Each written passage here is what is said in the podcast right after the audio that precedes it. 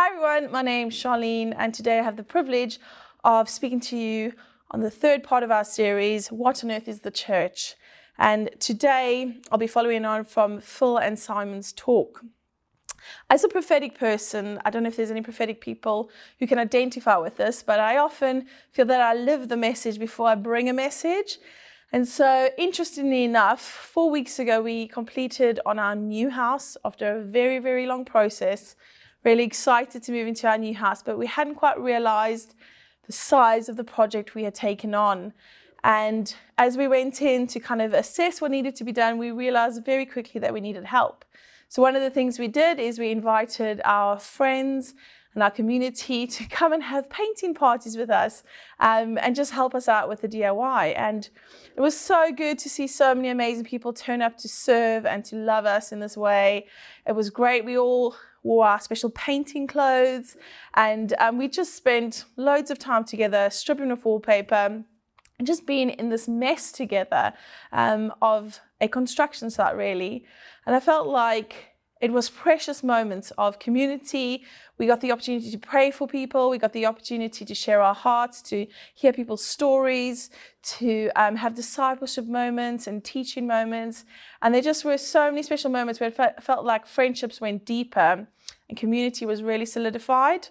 And I just was reflecting on this, and I feel like God speaks to me about what He is doing um, in the church in this season. And I don't know if you've heard, if you've got friends, or you've um, maybe heard other people talking about people feeling like the church is maybe not relevant anymore, or it's something they feel doesn't quite meet their needs, or they like parts of it, but not all of it. But there's been another side of the story where loads of people have discovered that they need community, and the church is a great place for it. And so we've had loads of new people joining the church. But the great thing about the church is that Jesus loves the church, and he says he will build his church and the gates of hell will not prevail against it. And Jesus is into construction. He's into building. He's into restoration. And I wonder if in this season, um, maybe there's bits of our heart and our minds that Jesus is wanting to renovate. Maybe they need some work. Maybe He wants to renew some of our thoughts. Maybe He wants to work on our hearts in, in this season as we realize that we are the church. And the church is called to be a city on the hill. We are called to be those that carry hope and love and share the good news of Jesus. And we get to be a light to those that are around us through this picture, God has spoken to me about the way that He sees the church, that He sees the seen and the unseen. And, and church has not always been on the right side of history. There's been moments that we can look back at and really not be proud of. And there's been moments where the church has really stepped up. And at the same time, Jesus still loves the church. He still wants to build it. And just because we've messed up doesn't mean that he still doesn't have good plans for us. He, crea- he is creator and he created the church for a purpose. And it's a beautiful place to worship together. Just even moments when we were in the house together with people just playing worship music together and eating together. Um, it was just beautiful moments of feeling the presence of God. And Jesus is restoring his church.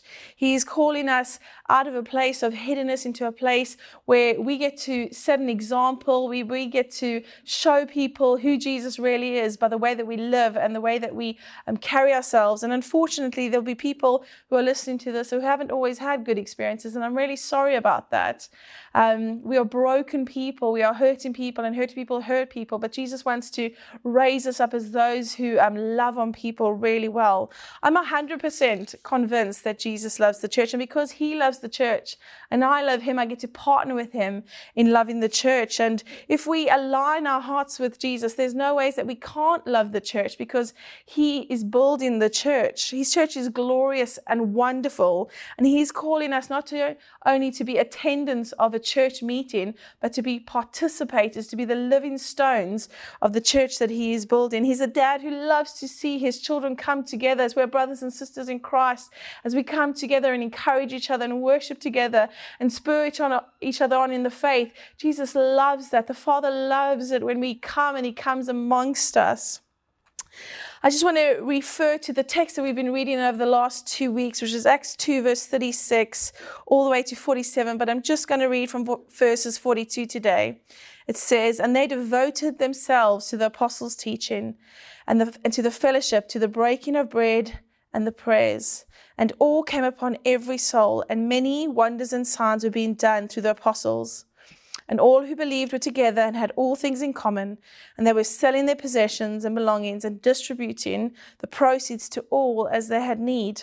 And day by day, attending the temple together and breaking bread in their homes, they have received their food with glad and generous hearts, praising God and having favor with all the people. And the Lord added to their number day by day those who were being saved. We've looked at over the last two weeks the church is a community where Jesus is king, the one who has brought people home to the Father and empowers them with his spirit to live in grace filled obedience to his word. They follow God appointed servant leadership and devote themselves to a culture of love and cross centered family as they worship and pray together. Today we're going to focus on the last bit, which is they live with radical compassion, believing for signs and wonders as they share and demonstrate the gospel of the kingdom and multiply disciples to the ends of the earth. So let's start with the first bit, which is how do we become a church that carries radical care for those in need inside and outside of the church?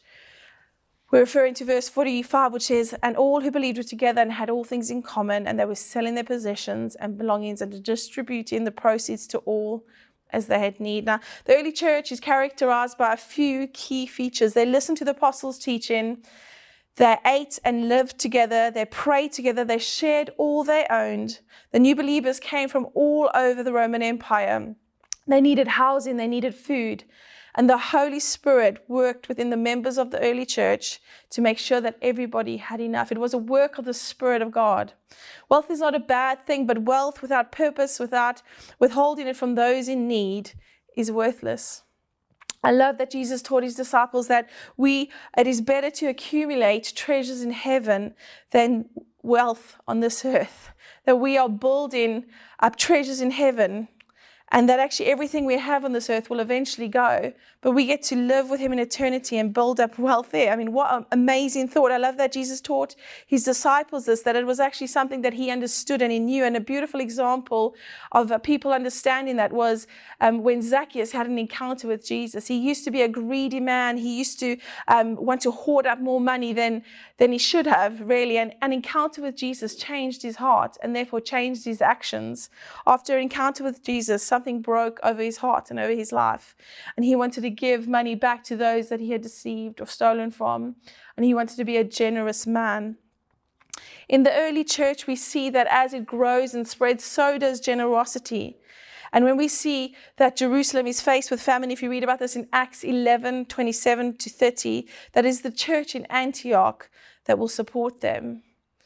We are called to be those that step in when there is a need and care and care for those. The simple answer is that we carry the heart of the Father in us. And as we align our heart with Jesus, we become those who are selfless, who are generous, and who are compassionate to those around us and those who are in need. The thing is about the generosity that we're talking about today, the compassion we're talking about today, is that it's radical and costly. And I know we live in a society where um, there's loads of charities, there's loads of support from governmental schemes and social systems to take care of the homeless and those in need. And to the point where we've even got an amazing project ourselves called King's Arms Project that takes care of the homeless beautifully. And they just share the most amazing stories. But my question today is when has it cost you your time and your money to care and even your resources to care for those in need, for somebody else? When has it been costly for you to take care of somebody else? I love that the Father puts that in our hearts to take care of others. My daughter, Caitlin, she's phenomenal at this. She's probably the person who is the quickest to be compassionate in any situation that I've known. When we see homeless people or people struggling on the streets, she wants to give of her own pocket money and has it done a number of times, or give away our money, or purchase food, or just bless and demonstrate the heart of Jesus to those that are in need. And that's a beautiful demonstration of who we're called to be as sons and daughters, that we know the Father wants to bless and we get to partner with Him. Jesus gave His life for us and promises us. If we read in Luke 6, verse 38, He promises us when we give of what we have, we will receive a reward for it. That's not why we do it, we do it to imitate the Father. Secondly, we expect the presence of God with signs and wonders. You see this in verse 43 when all came upon every soul, and many signs and wonders were being done through the apostles. Throughout the Bible, we see the disciples and followers of Jesus perform miracles that validate the message that they're bringing. The, the point of ministry is not the miracle itself, but it's the message that we bring with it that Jesus is alive and he is powerful and he loves. Early on, Jesus sent the disciples on to heal the sick, cast out demons, and exhort people to repent of their sins. And then he gives them the Holy Spirit in Acts 1, verse 8, so that they are full of wisdom and power to see these things happen. And the Holy Spirit works in the hearts of people as we as we partner with him as we see him move and we see him change situations um, i don't know if you know greek but a wonder in its greek form is actually teros, and it means it is a miracle that reveals a hidden truth, just like how the transfiguration revealed Jesus' glory and deity. And signs is from the Greek word semeion, and sign the sign is that a person who performs the miracle is special and chosen by God. You've been chosen by God. You've been chosen to, by God to partner with Him, and He wants to operate through you, and He wants to use you to see His kingdom come. And we get to be those that carry an expectation in our hearts, knowing that Jesus loves to operate in ways we don't know or understand. Signs and wonders are a beautiful thing. They point us towards Jesus. They're not just signs for signs itself. And as we gather together to worship, even now where you are, you you can ask Jesus to come and do something um, new and powerful. You can ask him to demonstrate his ways that are, are beautiful to you. I remember years and years ago, I was leaving a church meeting and we had a beautiful meeting with Jesus, but I just felt in my heart that something was still going to happen. And as I left the auditorium, I probably was about five meters away from the back doors when I just felt like I walked into a thick mist and felt the presence of God and felt a bit overcome by it. And I'd seen on my hands that there had been like um, sparkles of gold dust. And as my friends were coming out, I told them, Come, Jesus is doing something in this spot, in this place. And as they all came um, to meet, in that same spot, they encountered Jesus in a powerful way. And as we were just um, in wonder of what Jesus was doing, another girl joined us that I knew not very well.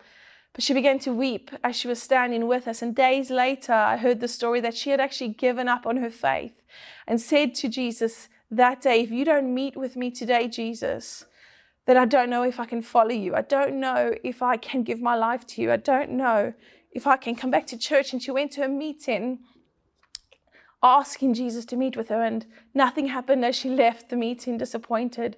But as she left, she walked into that place where Jesus was encountering us with signs and wonders in that moment. And he knew her heart, and he knew his love was going to be poured out on her, and he met her in a powerful way that day. The reality is, I don't know why Jesus does signs and wonders, but I know that he knows. And I know that they are powerful pointers to who he is and that they can change the hearts of men and women. So let's be those that, that break off any box that we've put on who God is and what he can do and what he should do. And let's give him space and let's be expectant for him to come and move in powerful ways.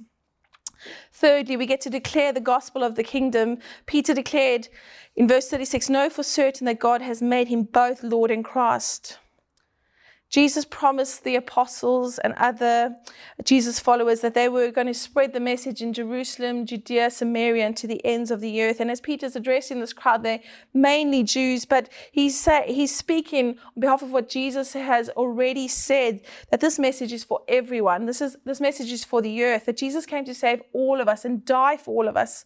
Most of us think that you know, sharing the gospel is for the evangelists, it's for the extroverts, it's for those that can do it really well. But actually, we've been saved and rescued, and we get to share our story. We get to share that message with those that we encounter, that the Holy Spirit leads us to, with those that we do life with.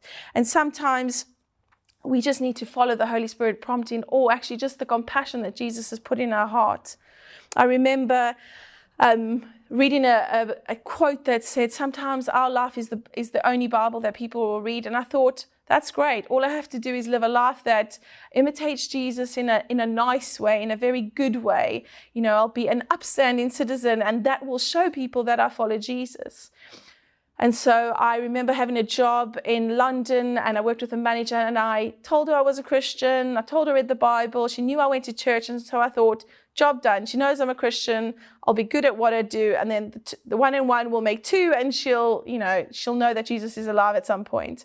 But I had a, like a party. It wasn't a birthday party. I had a party where um, my friends had invited some Christian friends and my other friends, um, and she was at that party. And I remember one of my Christian friends did a really Christian thing and said, let's all say something loving and nice about Charlene, um, what we value about her. And it was all warm and fuzzy until it got to my friend, who then said, after loads of people had shared about my faith and church stuff and worship and stuff. She said, Charlene, why didn't you never ever tell me about your faith? Why didn't you share with me and what everybody else was saying in the room? And it was at that moment that I just felt the conviction of the Holy Spirit that actually sometimes actions are not enough. We need to use our words because our words are powerful. And I had missed an opportunity day in and day out to share with her the love of Jesus and the gospel message of Jesus that he had died and rose again for her, that he'd forgiven all her sins.